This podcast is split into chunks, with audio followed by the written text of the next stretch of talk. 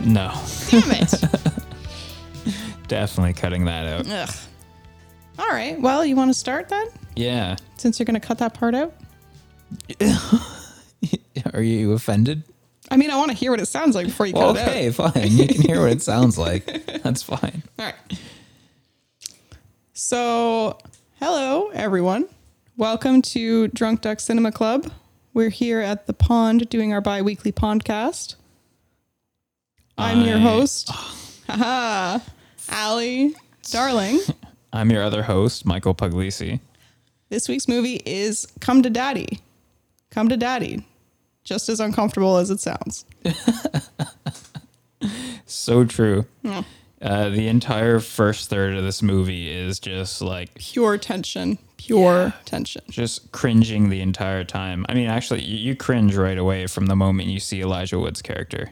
That's just the beginning of the cringe. Well, I think the beginning of the cringe is having the William Shakespeare quote immediately followed up by the Beyonce quote in the opening credits. Oh my god. Yeah. Very similar to Mandy. As soon as you see the quotes, you know you get an idea of what you're in for. Yeah. It doesn't take itself too seriously. No, not at all. So what about so your first impression? I liked it. Yeah. Like it was another just like quirky, fun mishmash of genres, you know? It's like a bit of a thriller, a bit of a horror movie, but then it's got like a lot of black comedy in it, but also some heart too. Yeah, it definitely like seems very hopeful. It's got a bit of a hopeful vibe. Yeah. But I found it's like it's no it's in no way lighthearted, but it's like cheeky still. So it Yeah. like kind of makes a joke of all of the like very heavy subject matter that it has. And that makes it just kind of like likable in a way, but it's also uncomfortable in pretty much every way. Yeah, th- there isn't really like a blending of like the uncomfortable, heavy subject matter and the comedy. They're kind of just like two separate things that are put Yeah. together in the movie. And they're made to be juxtaposed against each other to like accentuate each other Yeah. which I mean, if you're not laughing, then I don't think it would be very enjoyable. No, it, it's funny because it's like a movie and you're not the one in the situation. it's not happening to you. Yes, that's a great. That's great. Yeah. And I just generally too, I was really stoked to go see this movie because I feel like we've been waiting a long time to see it. Yeah, I feel like I saw the plot kind of floating around the internet like over a year ago, and like Yeah. then when it came out, I was like, wow, I can actually go see this in the theater. Yeah, just like all of a sudden one day, like we hadn't heard anything about this movie forever. Just that it had been picked up at a film festival for distribution and then it disappeared. And then all of a sudden it was playing at like our local art house independent cinema for like two days. Yeah, for like two days. Yeah, It's like, well, I guess we're going to go see it on one of those two days. exactly. Um, so I think that uh, what sort of struck me when I was reflecting on this movie um, and kind of reflecting on the intent of the movie and if it did a good job of achieving its intent, I personally think that this movie must have been born out of a spitball session where people, the writers, are trying to figure out the worst possible outcome that could come from going to meet your estranged father in the remote woods. And this is that, this is the movie. Like, that's what it kind of feels like because it really builds on itself. Yeah, it takes like that very simple concept and it, boy, does it ever go places. Yeah. So uh, I guess let's uh, get into it a little bit more in, in more detail. So, Come to Daddy is a 2019 thriller movie with Comedy, horror, horror comedy. horror comedy. I think it, it kind of fits into the horror comedy genre. It stars Elijah Wood as a man who receives a letter from his estranged father asking him to come meet him in his remote cabin in the Oregon wilderness. Yeah. And to be fair, they really play up the wilderness aspect of it. The so opening scene of this movie is Elijah Wood getting off of the bus, walking into the woods where there is no road. Then the scenery changes two or three times throughout his journey before he gets to the house on the edge of the ocean. Yes, and he's he's following a hand drawn map the entire time. Yeah, a crudely drawn like old school D&D map. So once again, this is a directorial debut. It is the debut of New Zealand indie film producer Ant Timpson, who has produced a bunch of weird movies like Deathgasm and Spectre Vision's The Greasy Strangler. Hmm. So, interestingly enough, this movie was inspired by Timpson's own experiences with the death of his father. I read that. That was super crazy. Yeah, so his father just, in his own words, just dropped dead one day, and he had to spend a few days in uh, his house house with his father's body. So he explains that, and he says that the reason he had to spend time with his father's body, I believe, was due to um, what was it that they? I think that it was either due to flooding, or it was due to just like over like crowding at the funeral home, which to me is like Yeah. such an insane concept. Because if I was living, if I was just visiting a family member and they died, and then I had to be in the house with their dead body, like I would not be able to do that. Like I would not be able to do that. Yeah, you know, he talks about it and he says it was like a weird, uncomfortable experience, but also that he found it very cathartic and like beautiful, even because he, he talked about like, he, he's like, you know, like you're, you're a, a kid who grows up watching movies. So, of course, you know, you have to go downstairs at night and talk to the dead body because that's, you know, that's What what, like happens. but he's like, yeah, when you actually do it though, Yeah. it's like it has an effect on you. See, now what I I mean, I'm sure he also said that, but what I gathered from when I was reading about him talking about living in the same house as his dead dad's body was how unnerving it was because Yeah. people started coming to visit his dad's body to pay- pay their respects and talking to the body or talking to um Ant Timpson about this like stories they had of his dad and it was all this stuff that he had never heard of before. So it's like he's like i feel like i'm getting to know someone else. And it's like kind of unnerving because you're like it's like they have a, a past or a life that i don't know about. Yeah, and it kind of uh it seemed like it got his mind running, thinking like, you know, like what other like crazy stories could there be in this person's life that I don't know about. So this event, this cathartic, strange, creepy event, it started to make Timpson reflecting about what he used to do when he was a kid, which was make movies. And then he kind of he fell into producing movies, but he used to make movies and he used to watch movies with his dad. He used to watch old British thrillers. So he decided that he wanted to make a movie that would be a tribute to his dad, something that his dad would have liked to see, like a gritty thriller, but also with a bit of humor yeah, some like dark British humor. yeah So and i think he did i think he did that yes, I so think he accomplished it. It's it, as far as the humor goes, like it's M- Michael Smiley as uh, w- one of the characters in this movie just really not well. We'll we'll get into him later, I guess. okay so But he- he elijah nails wood it. wanders through his name is actually norval wanders through the Yeah. forest gets to his dad's house and that's basically where the tension starts to build Wait a second. Can we talk about Norval and what he looks like? Okay. So Norval looks like a man child and acts like one. So Elijah Wood has a very iconic hair haircut, which is funny because the director reportedly said that after the haircut in the movie, he suddenly started noticing people around him that actually had that haircut. And when they decided on it for the film, they thought this was such a quirky, weird hipster haircut that no one would have. And he's like, people everywhere have this haircut. Oh, because I heard that like they went around uh, L.A. or whatever taking shots of people. Oh, really? Trying to get like the L.A. hipster musician kind of. I thought they just made him look like as dumb as possible and just like set them on the set. They were going for like pretentious I mean, millennial. they nail it. oh yeah, So, okay, so description. So, Elijah Wood's character in this movie has a bowl cut that's probably about three inches too high, right? It's very, it's thin. It's like his head is almost shaved and it's in, shaved into a bowl cut high up on his scalp. Uh, he also has a very thin, gross mustache. very thin, too thin, too gross. and he exclusively wears what basically looks like a tarp wrapped around his body. Like all his clothes are loose. His crotch in all of his pants is at his knees. Yeah, it's baggy, designer, avant-garde, clothing.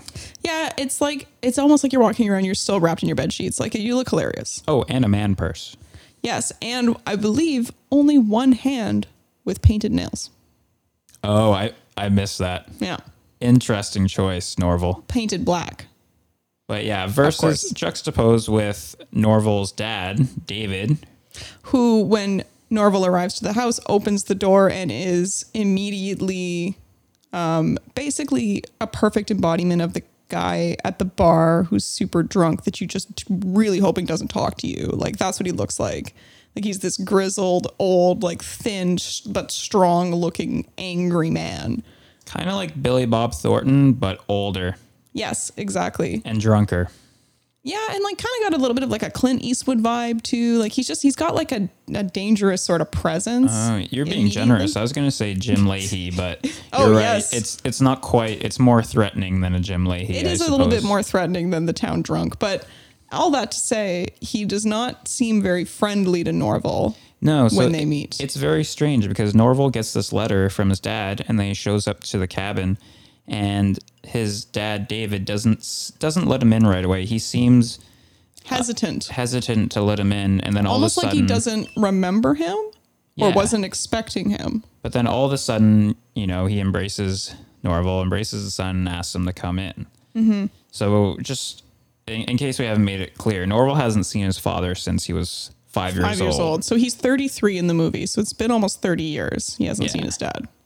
So Norval comes in to the house. yeah, And then we have a series of shots. And I mean, it's not necessarily worthwhile to get into all of them, but I, I think the most important thing is that the two have dinner together, and uh, David offers Norval something to drink, offers him some wine, and Norval refuses, saying he used to be alcohol dependent and that he had tried to kill himself by slashing his wrists in a bathtub, I believe. Yeah, so essentially they go through the, I believe, evening and remainder of the following day trying to, Norval's sort of desperately trying to bond with his father, and his father's Yeah. kind of an immovable wall. He doesn't want to talk to him about why he sent the letter. He doesn't want to listen to him talk about his life. He doesn't want to do any of that stuff. And Norval is sort of just gets more and more exasperated with the situation. Oh, we have to talk about when he tries to impress his dad. Yes. So he does. This is, I think that's after dinner. So they go through a few sequences of trying to connect, and Nor- Norval's trying to connect, and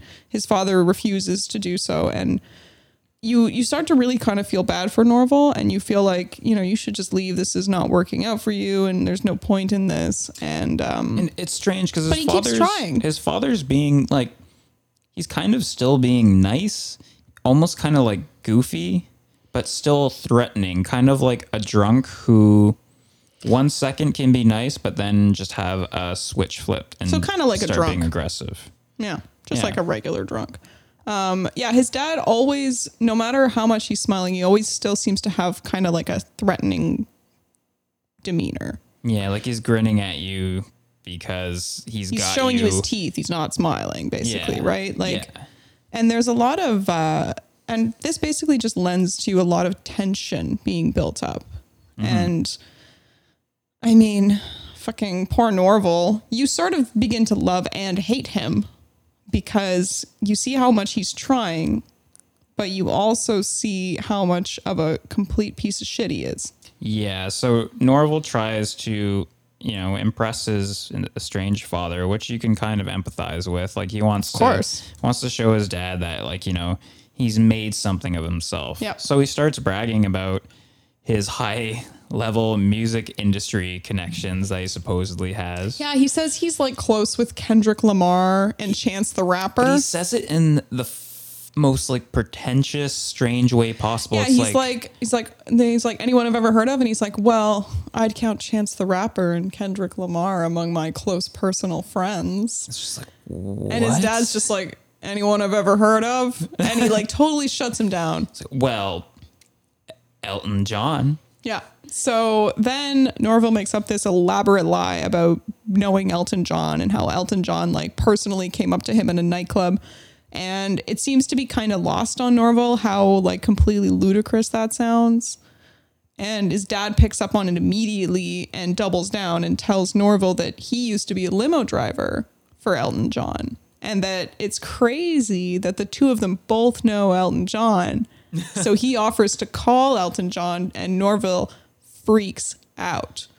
Yeah, he starts saying, "No, no, no. He doesn't. Uh, he doesn't. Re- Reginald. His real name like is Reginald. called at night. yeah, but his dad keeps on insisting, "No, no, no. You know, let's let's call him up." It'll be a crazy story. And this his dad's like belligerently scene- drunk. Oh, the scene is just so tense. I remember, uh, like I think you picked up on it right away that they were both lying. But Yes. like I remember watching it, I'm like, I don't know who's lying anymore. Who, who's full of shit? Is he full of shit? Is he full of shit? And they both were. They both were. So finally, his dad doesn't call Elton John, but does tell him that he's not impressed with lies. He's only impressed with fight stories, which again, weird thing to tell your kid. And it was at this exact moment that I leaned over to either you or Mitch in the movie theater, and I was like, this is how you get your kids to never speak to you again. I was like, in my mind, it was like, if Norville leaves here right now, this encounter is gonna what's is what's gonna make him never come back. Because that type of like weird belittlement of your kid when they're like just trying to like impress you is like so cruel. Yeah, you know, like is I'm just wondering, like, is this before or after he calls his mom the first time, where he's like, you know, he's not how I imagined. I'm not sure where this falls in the story, but he does call his he he calls his mom a few times to like Yeah. try to get some empathy from her, and you you really get a sense from these phone calls that she's been looking after him. He still lives with his mom, and it seems like they have a really close relationship, and he's really attached to her, and almost kind of reinforces a little bit that he's a bit of a man child and has been Yeah. babied. So, just a bit more background Norval grew up in a Beverly Hills mansion with his single mother. Yeah. Um, so, yeah, after this whole encounter with his father, Norval goes to bed, but he hears him talking on the phone to somebody. Complaining about not wanting to be a babysitter. Yeah. Very odd phone conversation. So, I mean, again, it, it just throughout this whole sort of first era or first act of the movie, it's very tense. And you really get the sense that Norval's not welcome. And you kind of get the sense that his dad doesn't want him there, but it doesn't really line up. And you can see Norval trying to put the pieces together. Like, why did you contact me if you didn't want me to be here? Yeah, he starts getting really angry. And he confronts so his dad just is keeps drinking and drinking and drinking and, And not basically making any ignoring effort. him. Yeah. Yeah. And Norval gets upset. He's like, well, "Why did you ask me to be here?" And his father keeps dodging the question. Yeah. So they do a bunch of activities together where Norval tries to get his dad to open up. They go for a swim, they sit on the porch, they hang out in the living room, and none of those things work. And it finally comes to a fever pitch when Norville essentially confronts his dad and says, I'm not going to take no for an answer. You need to tell me why you contacted me or I'm going to leave. Yeah. And um, it's worth mentioning that in one of the earlier encounters, his dad sort of by accident breaks Norville's phone. So you kind of wonder at that point when he says he's going, when Norville says he's going to leave, how he's going to leave. But that's sort of beside the point. He tells his dad, "Look, you need to tell me why you contacted me, or I'm going to leave." And his dad overreacts, I would say, to this statement, and Oh, I don't think so. brandishes a meat cleaver Reasonable. and starts swinging it at Norville and saying, What are you going to do about it? And essentially threatening him. And Norville, and I don't think you can really fault him for this, immediately begins frantically apologizing and begging, and pleading with his dad to Yeah. not hurt him. I mean, it's his dad, it's family, and also Norval looks like a dude who's never been in, in a fight before. and I don't think anyone's ever been in a fight with a meat cleaver before. I mean, that too. I would pick, uh, Person's fists over a meat cleaver any day. yeah. Like, Uh, what? I would try to use words at first. If somebody came at me with a meat cleaver, I'd think. I And think then I would use my legs to run. Well, yeah. Then you start looking. You start looking for exits while you're uh, using the words. But so they struggle basically, and David Norval's dad is about to stab him, but then has a heart attack and suddenly dies. tenses up and falls on the floor and you're like seriously and you can almost hear the record scratch just go like yeah, and it's like he's just motionless on the ground it's like okay, did that really just happen? And this is essentially the moment that the movie kind of turns the page and the sort of feeling of the movie, the tone of the movie shifts. So Yeah. there's a few going through the motions scenes. Norval calls the coroner or calls the police. The police Well, okay. come. he has that very strange interaction with the police officer first. The police officer is just a weirdo. I can't imagine what exactly prompts the encounter he has with him. It's Why that's in the movie. I that whole no scene idea. actually now that I think about it is very like it's it's kind of out of place, isn't it? That seems like something that should have been chopped out. So the, the police officer, how how can I describe it? He's got a very Terry Crews kind of vibe going on. he seems like the type of person that would talk about himself in the third person. He's a big, muscular black man, and he's got the whole decked out outfit where he's got like the flat brim policeman cap and the full tanned suit. And he says something extremely weird to Norville, uh, Norval, almost accusing him of killing his dad. And he says, "You wouldn't lie to me, would you?" Yeah, like he's And he makes a lot of eye contact. an uncomfortable amount of eye contact. And Norville is like looks kind of like a deer in headlights, which is Elijah Wood's sort of signature look. To be fair, yes, but he looks super uncomfortable and he's like no but he's also kind of being like like the whole scene's kind of like zany in a way. It kind of seems like it should be funny but you're like what is going on It was just uncomfortable. yeah and kind of goofy. But yeah, so the cor- the coroner comes and tells him tells Norval that yeah, after his father's body is embalmed, it's gonna have to come back to the cabin. she says it betsy i think it is no is it betsy i forget her name she says it very matter of factly she says it in a way that norville re- Gladys. Gladys. Norval reacts normally because she said it normally, but it's obviously fucking crazy because she's like, "Oh, just so uh, we're gonna we'll bring him to the shop, we'll embalm him, we'll bring him back," and he's like, "We'll bring him back." Excuse me. And she's Pardon? like, "She's like, yeah, you know, with all the I think it's floods in the movie. She's like, with all the floods, you know, we're all over capacity, so he'll have to stay here for the next few days Right. until the funeral." And you're and it's just like, what the fuck? So yeah, Norval's dad comes back In a body bag. in a body bag. He places him on the bed, and Norval basically waits around the cabin waiting for his mom to show up about you know five days later. Yeah, so he calls his mom and she says she's coming in five days. I think he says she's coming on Friday, so it must be a Monday or something.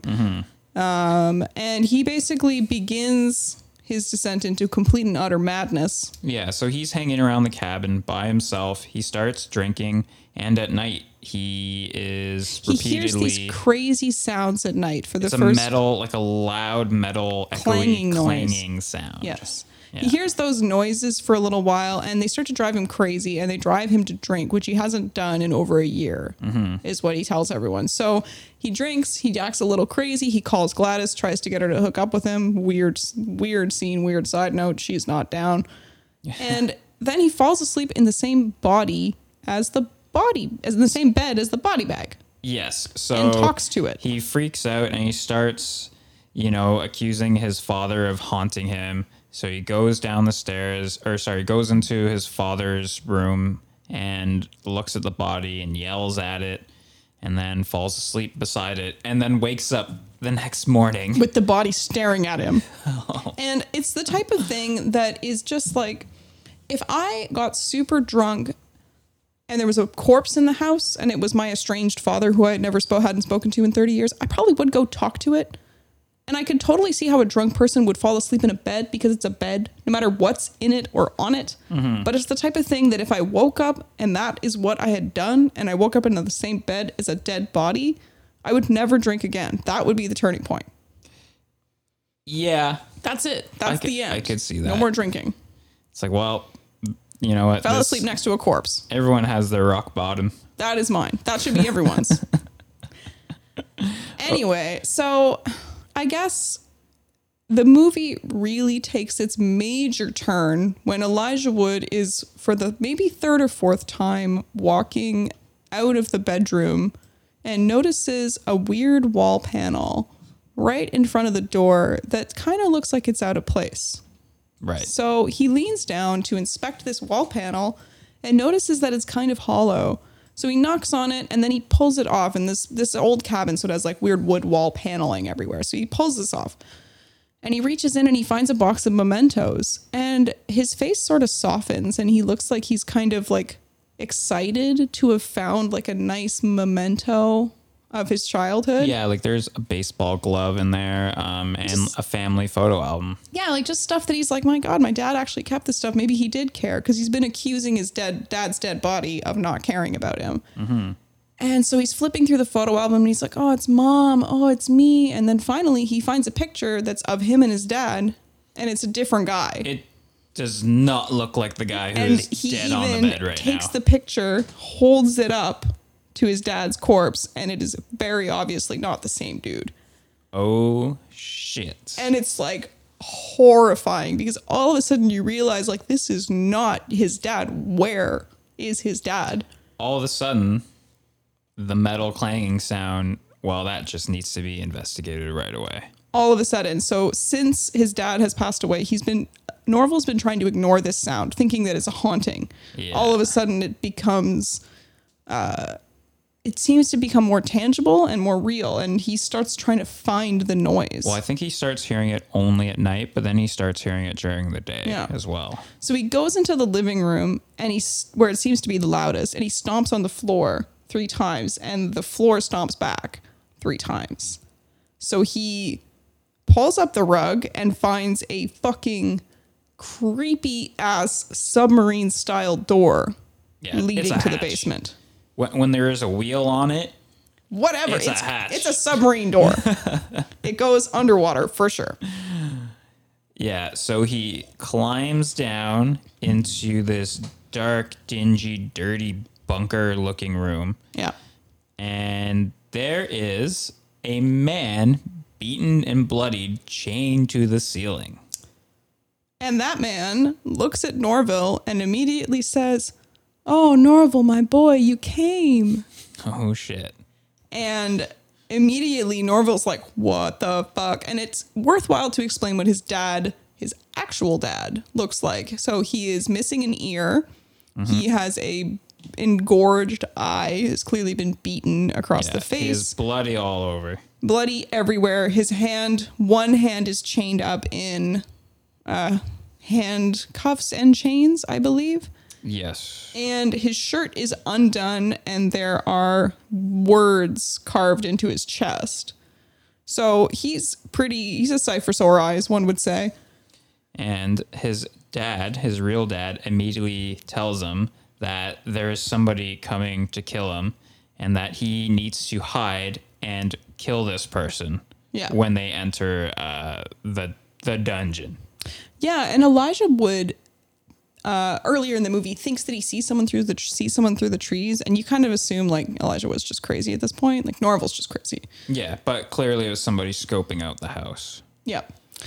So all of a sudden, somebody comes down the hatch, Yes. and it's this very villainous looking man. yes, Jethro. Jethro. With long hair, like a handlebar mustache. He kind of looks like a 70s rocker, but old. Yeah, he kind of looks like uh, the guy Tortuga from Breaking Bad. What's his name? What's that actor's name? Tortuga. Tortuga. He gets his head cut off and put on the turtle.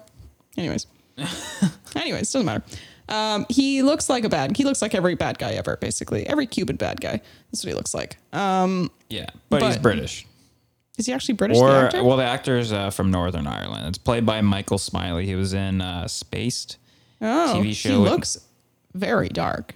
Well, anyways, doesn't I think matter. he was just dirty. Maybe that's very possible.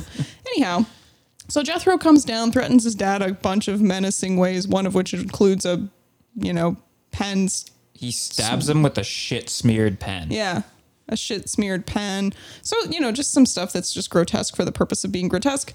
Uh, Norville jumps out of this closet, or I believe is found within the closet, Yeah, and he's found. tries to fight Jethro and fails miserably. Jethro just kind of pushes him over with one arm and then leaves, closes the hatch. Not sure why he doesn't lock the hatch. Maybe hatches can't be locked. Maybe I don't know. Yeah. All I know is that Jethro, for whatever reason, doesn't kill Norval right there, which he definitely could do, but leaves. Yeah, And he, he leaves says, to go "I'll be get back." some more muscle. Yeah, he says, I'll be back. And then Norval's dead. And poor Norval, he let down his fake dad, and now he's letting down his real dad. Uh, his 0 for real 2. dad looks at him and says, "You were supposed to kill him," as if that's something that his real dad has the audacity to ask for. And for. he just says it in a way that's like, I asked you to take out the trash. yeah, it's so casual. His dad's so casual. And the reason why it's so casual is because, well, Norval's dad, David, and his buddies were robbers. Kidnappers. Well, I believe he said they were like bank robbers in general, Oh, but I then see. then as part as as part of one last big score before they retired, they kidnapped the daughter of the richest man in Thailand. In Thailand. But David kept all the ransom money Yeah, for so- himself. So essentially, he reveals to Norval that the reason he's always been able to live in LA, in Beverly Hills, in a mansion with his mother who doesn't work, which for whatever reason is not revealed before now because it would have been suspicious, is that he has been sending them money for his entire life. So he took all of the money from this score. it's gone. He spent it all. Yeah, he took it all, sent it to Norval's mom, and lived off the grid essentially. Yeah, and now Jethro and uh, his old partners have found him and are Yeah. torturing him, trying to get the location, of, the, money. So Norval kind of has a very short amount of time to take this in, maybe about three seconds. And then his dad starts prompting him to get him out of the chains. Yeah, he's basically like chop chop. We got to get out of here, Yeah. or we're gonna die. So he instructs Norval in a series of grotesque acts to try to free him from the chains, which then it turns out that the chain is just hooked on a link about a foot away in the ceiling. Yeah. So, So- he tells Norval, he's like, "Listen, you're gonna have to dislocate my thumb so I can slip out of the cuff." Yeah. Doesn't work. He's like, "Okay." Next one, finger, Next index finger. finger. And then I think maybe maybe even a third finger, or he's Mm-hmm. going for the third finger, and then and then Norval just follows the chain, and it's like, oh, It's hooked into the ceiling with a very shitty hook. Very shitty hook. Yeah, it probably could have could have jangled it a little bit. Anyhow, they make their way They out. make eye contact, and Norval loosens the chain, and they don't say a word. And it's very funny. yeah, that that is one of the first of many comedic highlights. And poor Norval's face, like, I just, it really threw me back to Frodo when he's looking at the members of the Fellowship when they abandon him or disappoint him. You know, he's looking at Aragorn and he's like, I Just- gotta go. Big wide puppy eyes. Just like, so sad. So sad.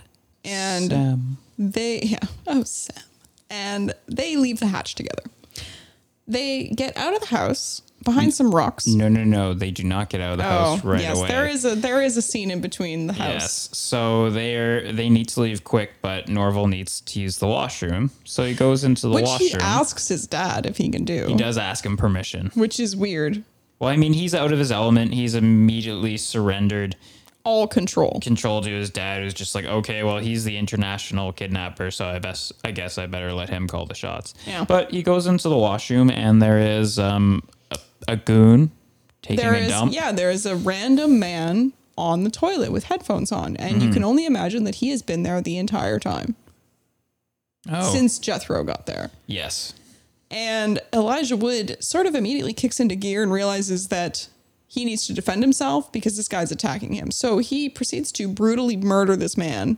And I say brutally in the sense that Elijah Wood gets brutally beaten while trying to kill this guy. yeah he's, he's getting his ass kicked pretty bad until he gets a um it's like a steak He gets a steak knife and Yeah. he jams the guy in the genitals multiple times many many times and gets blood everywhere. And then as the man is clutching his loins for uh, you know, whatever reason, whatever was down there is now gone. Um, Elijah Wood wraps his head in saran wrap and beats him over the head with the saran wrap roll. pretty brutal for a first murder Yeah, it's very intense. pretty brutal for a 10th murder Yeah, it's intense. There's a lot of blood. Elijah Wood or Norval looks um, completely horrified with what he's, do- he's done, and his dad is just kind of sitting there like, it's like oh good "You you're right? alive you're all right?" Yeah, just once again, very like Very casual. very casual. So they leave the house. Jethro comes back before they could fully escape, goes into the house, finds the corpse, and finds a luggage tag of Norval's, which says where he lives. Yes, it's uh, the address of his mother's mansion in Beverly Hills. Yeah. He has um, a uh, crossbow with a flaming arrow. Yeah, right Jethro, now. for whatever reason, has a crossbow. I don't, I don't really know the reason for that. He seem he's a quirky guy. Yeah, he's got a weird crossbow. He's he's seen some movies. Yeah. And Elijah Wood is coaxed by his dad, his real dad, to get in the trunk of Jethro's car and ride in the car until Jethro gets somewhere where he's alone. And then Elijah Wood or Norval can jump out and murder him because that went super well the first time. Yeah, because otherwise Jethro's gonna go to Beverly Hills and you know torture or kill His his mom. mother. So uh, Norval gets in the trunk, rides in the trunk to a motel. Yes, and you see Jethro enter a motel room followed by what appears to be a sex worker. Yeah. Norval tries to convince her to leave the door open for him, and she's just a force to be reckoned with and tells him to fuck off and kind of pushes him. And he's Yeah. a little bit of a pansy, so he just gets pushed over. So instead, he tries. Okay, first of all, he goes into the main Lobby uh, of the, lobby motel. of the motel, and he tries to get a room but can't get one because there's a swingers convention in town. which the hotel clerk then says is actually a series of geologists. Well, he, he says they're like geologists, like they're they're covering, like they claim to be geologists, Yeah. but he, he knows what's up. But so he distracts the motel owner or the motel employee and grabs uh what do you call it? It's like It's a s- receipt holder. a receipt like spike though for putting on Yeah. old receipts. He takes that, he stabs the tires of Jethro's car. the only smart move that Norval makes in this entire movie. real sharp move. And then he finds an unlocked uh, hot- motel room No, that he is- steals all the keys.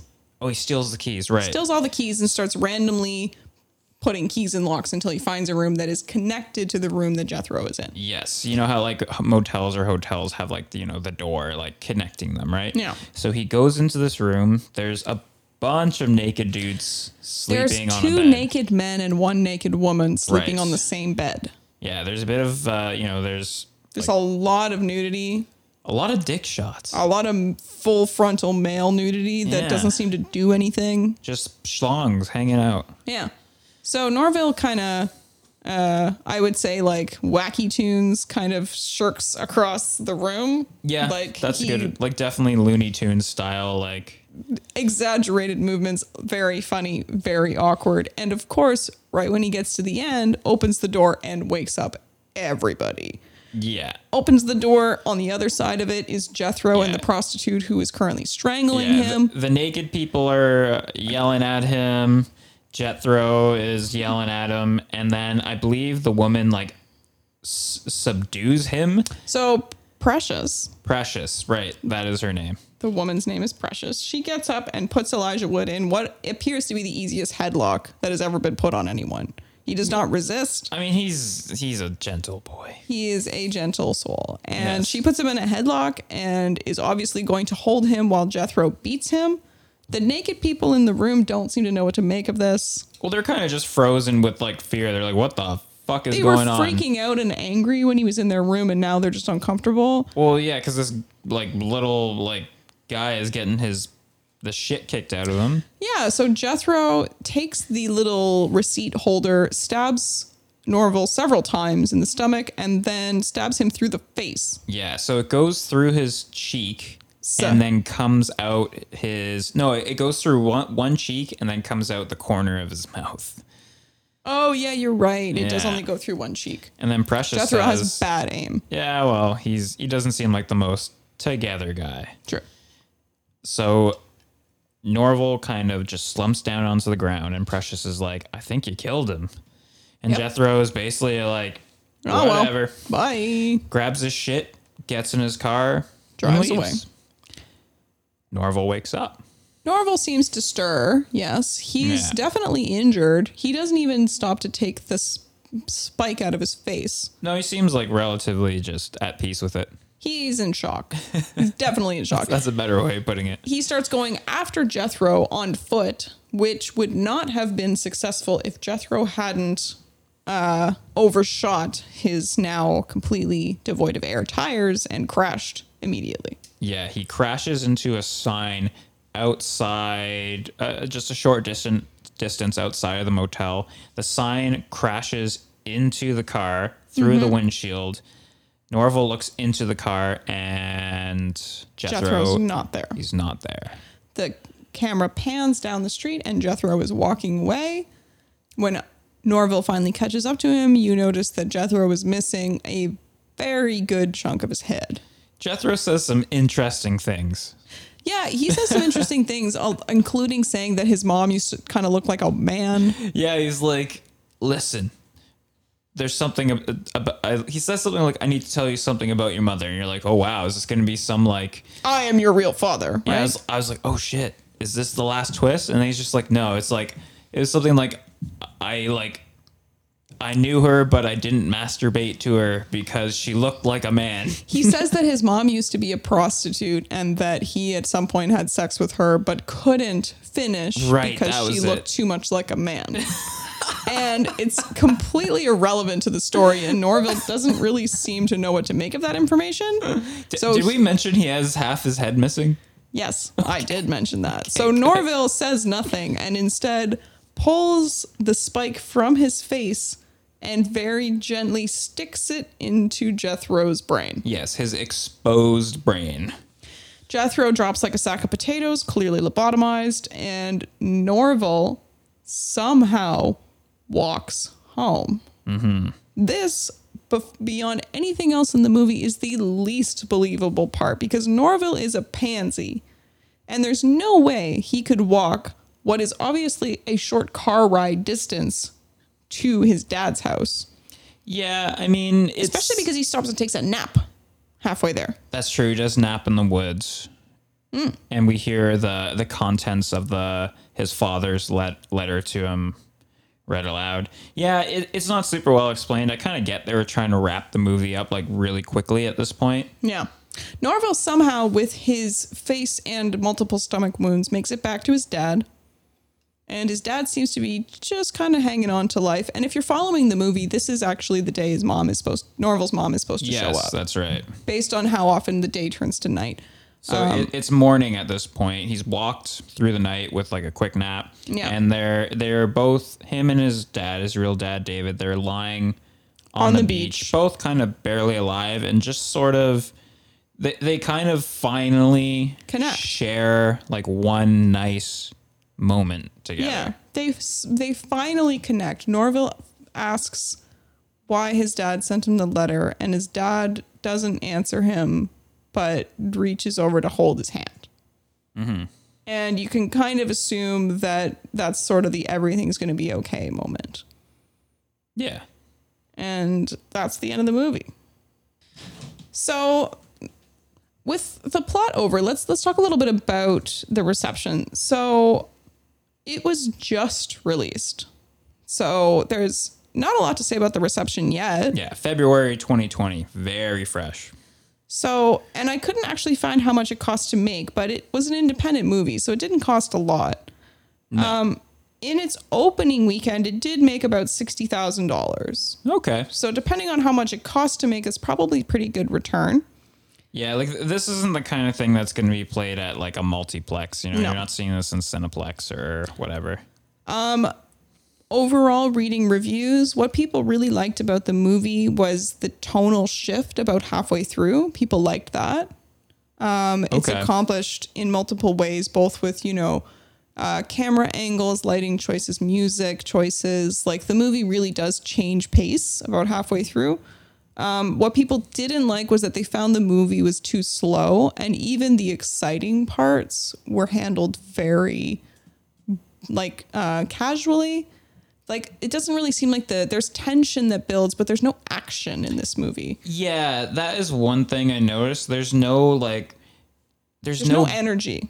big moments. Like No. there's the, the moments of energy are just these these- feverish, these- like very quick. well, just these violent scenes, like punctuated by just very grotesque Yeah.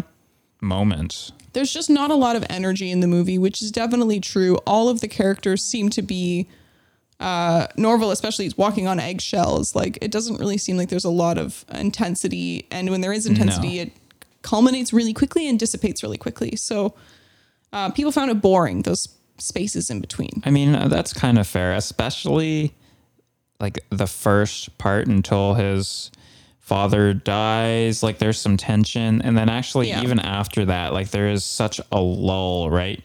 Until he finds his real dad in the basement. Yeah. And then, like, that's the moment where things are supposed to shift and really ramp up. And they do ramp up comparatively, but they're still pretty slow. Yeah. I don't know what it is. It's just, I, I guess it's the pacing. Like, you can just say the, the pacing was Yeah. off in general if you want to, like, sum it up.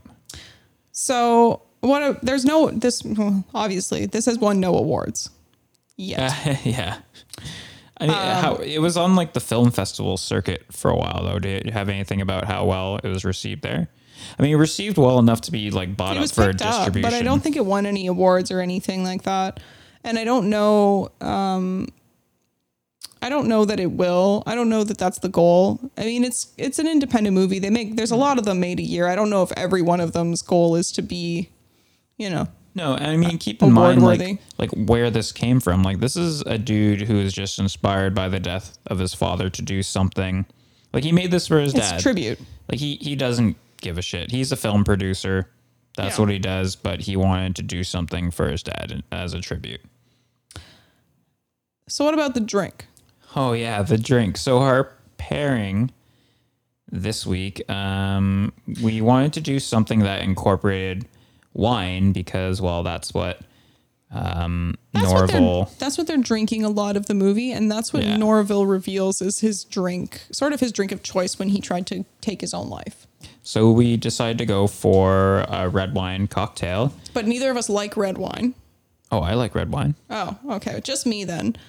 Oh, you're a white white winer or a rosé? I mean, I'm not much of a whiner to begin Yeah. with, but well, So we went with uh, a New York sour. We went with a specific recipe uh, from Bon Appetit. bon appetit. Bon Appetit. Bon appetit. So this is uh, their res- recipe and the one we followed. You combine two ounces of bourbon whiskey, one ounce of fresh lemon juice, one ounce simple syrup in a cocktail shaker. Fill it with ice, cover, shake until the outside of the shaker is frosty for about like 30 seconds or so. You strain Make that. sure you smile while you shake it. yes, as is Smiling is mandatory. So you strain that into a glass filled with ice, and then you gently pour. They say you they say use half an ounce of fruity red wine. We, We used used one we used one ounce. ounce. So you pour that over the back of a spoon held just above the drink, Mm-hmm. so that it floats on top, and you get this really nice layering effect. Kind of a tequila sunrise look. It's nice. Yeah, except well, well, reverse because like the the red will like f- sink to the bottom of a tequila sunrise, but this will stay nice and on top. Shut so up. you're right, except for the part where you're wrong. Ugh. So they suggested using a fruity red wine. Um, they specifically suggested a Shiraz or a Malbec, but I ended up using a Pinot Noir. Seemed to work out fine. It seemed to work out fine. It's still like a fruity wine, I believe. Yeah, it's good. It's, It's a good. nice little drink. I think doing this drink with like an egg white Would and, make yeah, and making it, a more like a well, you can do a whiskey sour with yeah, it with an egg white. frothy bit, a bit. Yeah. I don't know how that would mix with the wine though. I don't know if that'd be Oh, good. yeah. It would kind of destroy the layering effect. I just also don't know how good wine would be with that egg white taste either. Yeah, you think? Oh no, I know, we'll find I find the egg white to be like fairly transparent. Yeah. The lemon in this one, like it's quite a bit of lemon juice. I think one ounce of lemon juice is a bit much. It's a lot of lemon. If I were to do it again, I would Ease up on the lemon juice. I'd do like half an ounce lemon juice, one ounce simple syrup, and yeah, like one ounce.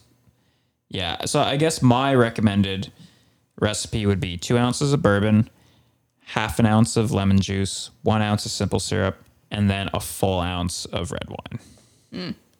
But yeah, overall, great drink. It's a sour. It's a good one to have in the summer and like super hot weather. Yep, it's tasty. Yeah. So, since this movie just came out, and because it's relatively, uh, it's not that big of a deal, I suppose. Um, I really wasn't able to find any quirky facts or theories that we haven't already talked about. Yeah, there's, I, I mean, the genesis of the movie to me is like perhaps the most interesting story, the Yeah. one about Ant Timpson His dad, yeah, and his dad. I, I thought it was kind of, it was kind of funny. There was one story where like basically the way Elijah Wood got into it is, well, he knows Ant Timpson from like the, the genre film circuit scene, you know, Yeah. like the independent horror scene and whatnot. And obviously through like, you know, they worked together on the Greasy Strangler. Yeah. And Elijah Wood was very, he wanted to work with Timpson. So he gets sent a script um, for Come to Daddy, along with a bunch of like like a picture or a sketch. No, okay, it was a picture of Skrillex, Oh my and god! they were like, yes. "This is what your character's gonna look oh like." Oh my god! And Elijah Wood's like, "This is all I actually want to look like." He, he was just like, "Yeah, okay." Secretly, And he's like, I felt like they were trying to like challenge me. They kept being like, "Yeah, here's the wig you're gonna wear and stuff." yeah. And he's just kind of like, "Okay." Yeah, I mean, he kind of strikes me as the type of actor that's up for anything, right? So, Yeah, he's very much about like the art, the artistry. I was gonna say the craft, but it's not even the craft. Like he just likes making interesting art. weird movies. It- it's not even like s- somebody asked him like, "Is there a role you've ever like always wanted to play?" And he was like, "No." It's not about the roles. It's about like the story and the whole the whole package. yeah. Yeah. Interesting dude, obviously. Like we we've covered well, I guess we haven't covered a lot of Spectre Vision movies, but Just Mandy. just Mandy. But we do, I think, intend to cover A couple, yeah. a couple. Yeah, I mean, overall, it, it does really seem to fit quite well into that little niche of weird, kind of eclectic horror. Um, this movie honestly really feels like a waking nightmare. That's what it feels like. yeah. And that was really the only theory that I had about it was maybe it is a waking nightmare.